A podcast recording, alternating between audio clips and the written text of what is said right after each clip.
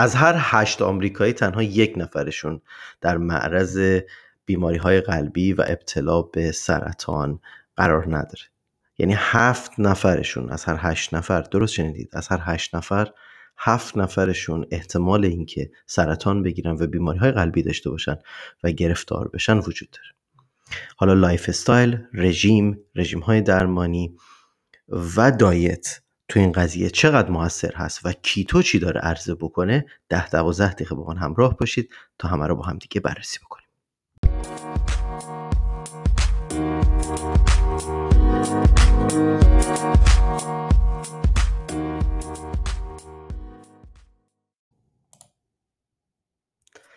توی سال دو هزار و هجده توی تحقیقی که تو دانشگاه کارولینای شمالی انجام شد، از بین هشت هزار و هفتصد و بیست و یک نفر بین سالهای دو هزار و نه تا دو هزار و شانزده مشخص شد که فقط دوازده و دو دهم امریکایی ها از لحاظ متابولیکی سالم هستند.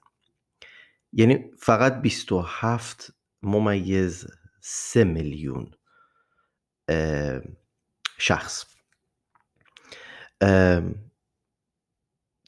هر یک از هر هشت آمریکایی میشه یک نفر، یعنی دوازده درصد. یعنی اینکه بقیه، یعنی حدود هشتاد و هشت درصد مردم احتمال براشون میره که کاردیوواسکولار ریسک باشن، یعنی ریسک حمله های قلبی، بیماری های قلبی رو داشته باشن، یا اینکه به سرطان مبتلا بشن. آمار وحشتناکه، یعنی که وقتی آدم نگاه میکنه هشتاد و هشت درصد مردم داخل آمریکا احتمال اینکه بیماری های قلبی دچار بشن و سرطان بگیرن و جونشون از دست بدن هستش، یعنی متابولیکی سالم نیستن. خب ولی هشتاد و هشت درصد آدم ها داخل آمریکا چاق نیستن، درسته؟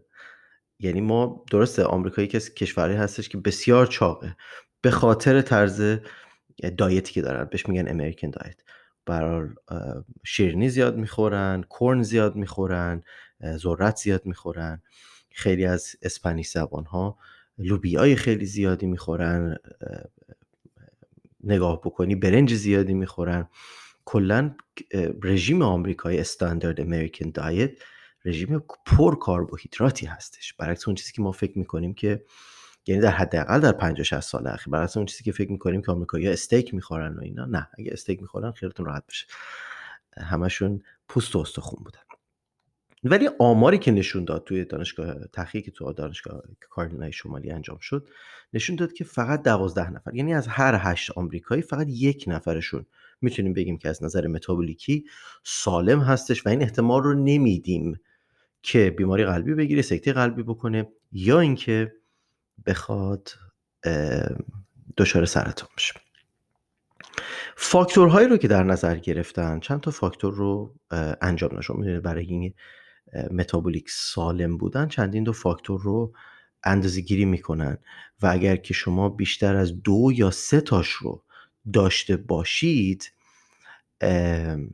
بهتون میگن سندروم متابولیکی دارید. واژه‌ای هستش که خب همه کسایی که تو ورزش هستن، توی فیتنس هستن، خیلی راحت باهاش آشنا هستن. چیز فاکتوری که در نظر گرفتن قند خون هست، فشار خون هستش، دور کمر هستش. من دقیقش رو پیدا کنم اگه بتونم تو این لپتاپ نگاه بکنم. بله، قند خون هست، تریگلیسیرید هست، کلسترول هست، فشار خون هستش، دور کمر هستش و اینا تمام فاکتورهایی هستش که در نظر میگیرن که بین شما نظر متابولیکی سالم هستید یا نه. یقینا این تحقیق نیامده بگه که آقا یک از هر هشت نفر آمریکایی یک نفرشون در معرض بیماری‌های قلبی و، یعنی اولین عامل کشنده در داخل آمریکا که بیماری‌های قلبی هستش، حملات قلبی هستش و دومیش که سرطان هستش، نیامده بگه افرادی که چاق هستن دوچار این هستن و نزدیک هستن به سکته قلبی و از دست دادن جونشون یا مبتلا شدن به سرطان. اومده گفته کسایی که متابولیکی سالم نیستن. یعنی چی؟ یعنی اینکه نه تنها، بله، اگه چاق باشی که کاملا مشخصه که در خودتو در معرض قرار دادی و متابولیکلی سالم نیستی. اما اگرم لاغر باشی، فشار خون داشته باشی، هم بین اون هفت نفری، یعنی بین اون هشتاد و هشت درصدی که در ریسک هستن. اگه تریگلیسیریدت هم لاغر باشه، تریگلیسیریدت هم بالا باشه، اگر کلسترولت هم بالا باشه، حالا بحث کلسترول واقعا توضیح دادم که دقیق دقیق دارن خودچی رو نگاه میکنن چندین بار، بیشتر به تعداد نیست و به این هستش که سایز کلسترول ها به چه صورت هستش، بسته به نوع چربی که شما داری میخوری که چقدر سفت و صلب هستش تا اینکه فلافی و همچین بزرگتر باشه. ولی به هر حال این ریسک فاکتور رو اگه کسی لاغر باشه و کلسترول بالایی داشته باشه، ریسک بالاتری داره. اگه تریگلیسیرید بالاتری داشته باشه، اگر قند خونش بالا باشه، دیابت داشته باشه، ولی در عین حال لاغر باشه، کاملا در ریسک گرفتن این دو عامل حداقل هست.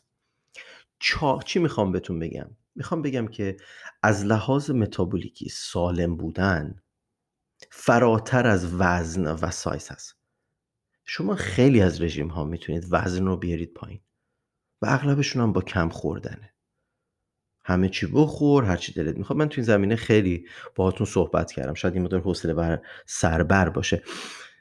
هر چی دلت خواست بخور، کم بخور، لاغر میشی. هر لاغری لزوما شما رو از لحاظ متابولیکی هلتی و سالم نمیکنه. عامل‌های اصلی رو باید تارگتتون قرار بدید. به خاطر این هستش که شما میگن لایف استایلت چی هست.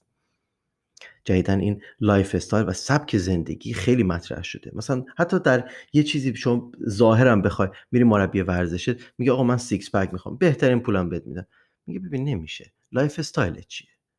تو آشپزخونه‌ت چه خبره؟ چه چیزایی میخوری، چه چیزایی نمیخوری، کی میخوری، کی نمیخوری، چند وعده میخوری. این بهش میگن لایف استایل.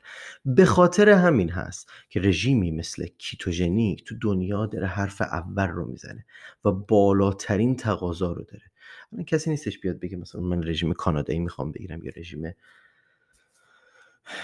یه چیزایی هم که داخل ایران خوب مطرح شده، خیلی از کسایی هم که توی اینستاگرام معروف هستن و تریبون دستشون هست تبلیغشو کردن، پروتئین رو میارن پایین. آدما تو دنیا، کسایی که مطالعه میکنن، کسی سراغ دیگه رژیم های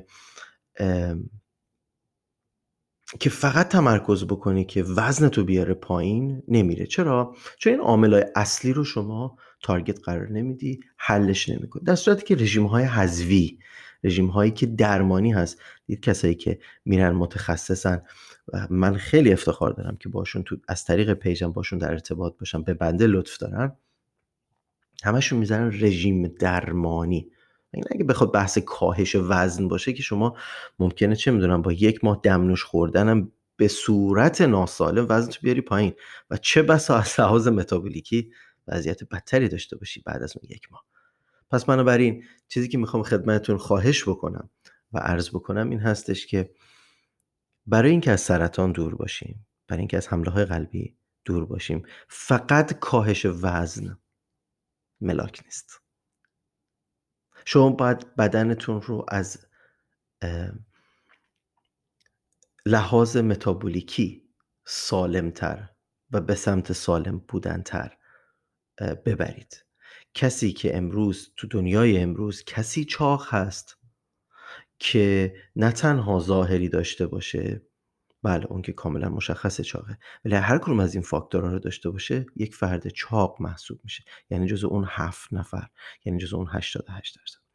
امروز اد...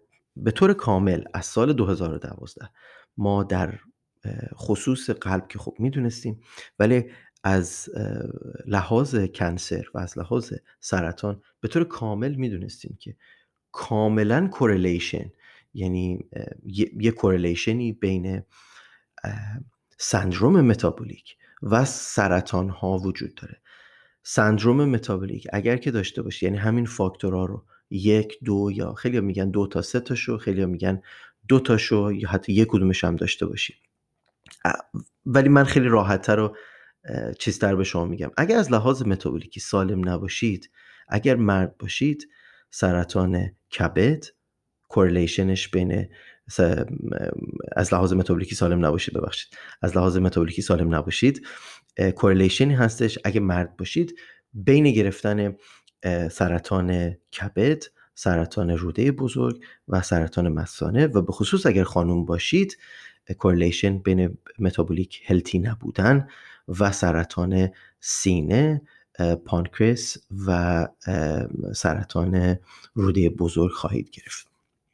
این پاندمیکی که ایجاد شده بین سندروم متابولیک و از لحاظ متابولیکی سالم بودن یا نبودن و سرطان ها، شاید در آینده بسیار نزدیک به عنوان پاندمیک باید بهش پرداخته بشه، همون جوری که یا به همون اندازه که به حق باید به پاندمیک کووید نوزده پرداخته بشه و راه‌های درمانیش و پیشگیریش لحاظ بشه، سندروم متابولیک و از لحاظ متابولیک سالم بودن رو هم باید در نظر گرفته بشه و فقط به این که ما خوشندام بشیم، خیلی خوبه، خیلی در آرزوش هستن، فقط این که وزنمون کم بشه و خوشندام بشیم ملاک نیست، از چه طریقی بشیم هم مهمه.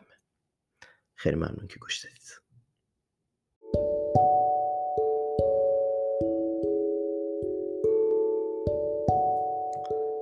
خیلی ممنون که تو این پادکست نیمچه وایس، هرچی اسمش هست، همراه من بودید. امیدوارم که این مطلب بتونه بهتون کمک بکنه که راه درست رو انتخاب بکنید. یادتون نره که حتما حتما حتما مطابق شرایط بدنتون با متخصص پزشک و متخصص تغذیه حتما مشورت کنید قبل از اینکه چیزی رو بخواید روی بدنتون اجرا بکنید، امتحان بکنید. این خیلی مطلب مهمی هست. پیج ما هیچ توصیه پزشکی به شما نمیکنه و فقط جهت آگاه‌سازی شماست و اینکه مسیرهای مختلفی رو به شما معرفی بکنه و اینکه البته خب چیزایی که خودمون مطالعه میکنیم و یاد میگیریم و با شما به اشتراک بذاریم. چیزی که خیلی دوست داشتم و تو وایس متاسفانه یادم رفت بگم، توی این پادکست یادم رفت بگم، این مطلب هستش که خیلی از دنیای امروز دارن به این نتیجه میرسن، من نمیگم صد درصد این هست، دارن به این نتیجه میرسن که بیماری سرطان بیماری ژنتیکی چندان حداقل نیست و بسیار بیماری متابولیکی هستش، یعنی با نوع تغذیه و لایف استایلتون حداقل حداقل میتونید خیلی از مواردش رو پیشگیری بکنید. سالم زندگی بکنید، چیزی که به بدنتون مطابق بدن نیاز بدنتون هست و برای بدنتون کار میکنه با مشورت پزشکتون روی بدنتون اجرا بکنید. یارتون نره، من رو توی تیک تاک، توی اینستاگرام، توی یوتیوب حتما حتما فالو بکنید به اسم کیتو به فارسی به لاتین، و لایک، کامنت، سابسکرایب، فالو، هر چیزی که تمام این پلتفرما بهش نیاز دارن تا بتونیم صدامون رو به بقیه بیشتر برسونیم و بقیه رو هم سالم تر تو مسیر سلامتی بهشون کمک بکنیم. من رو همراهی بکنید. حمایت شما در ازای مطالبی که اگر انشالله مفید هست، اگه میخواد از من حمایت بکنید، لایک، کامنت، سیف، سابسکرایب، همه این چرت و پرتا رو انجام بدید برای پیج های من. خیلی ممنون، لطف کردید که به پادکست من و وایس من گوش دادید.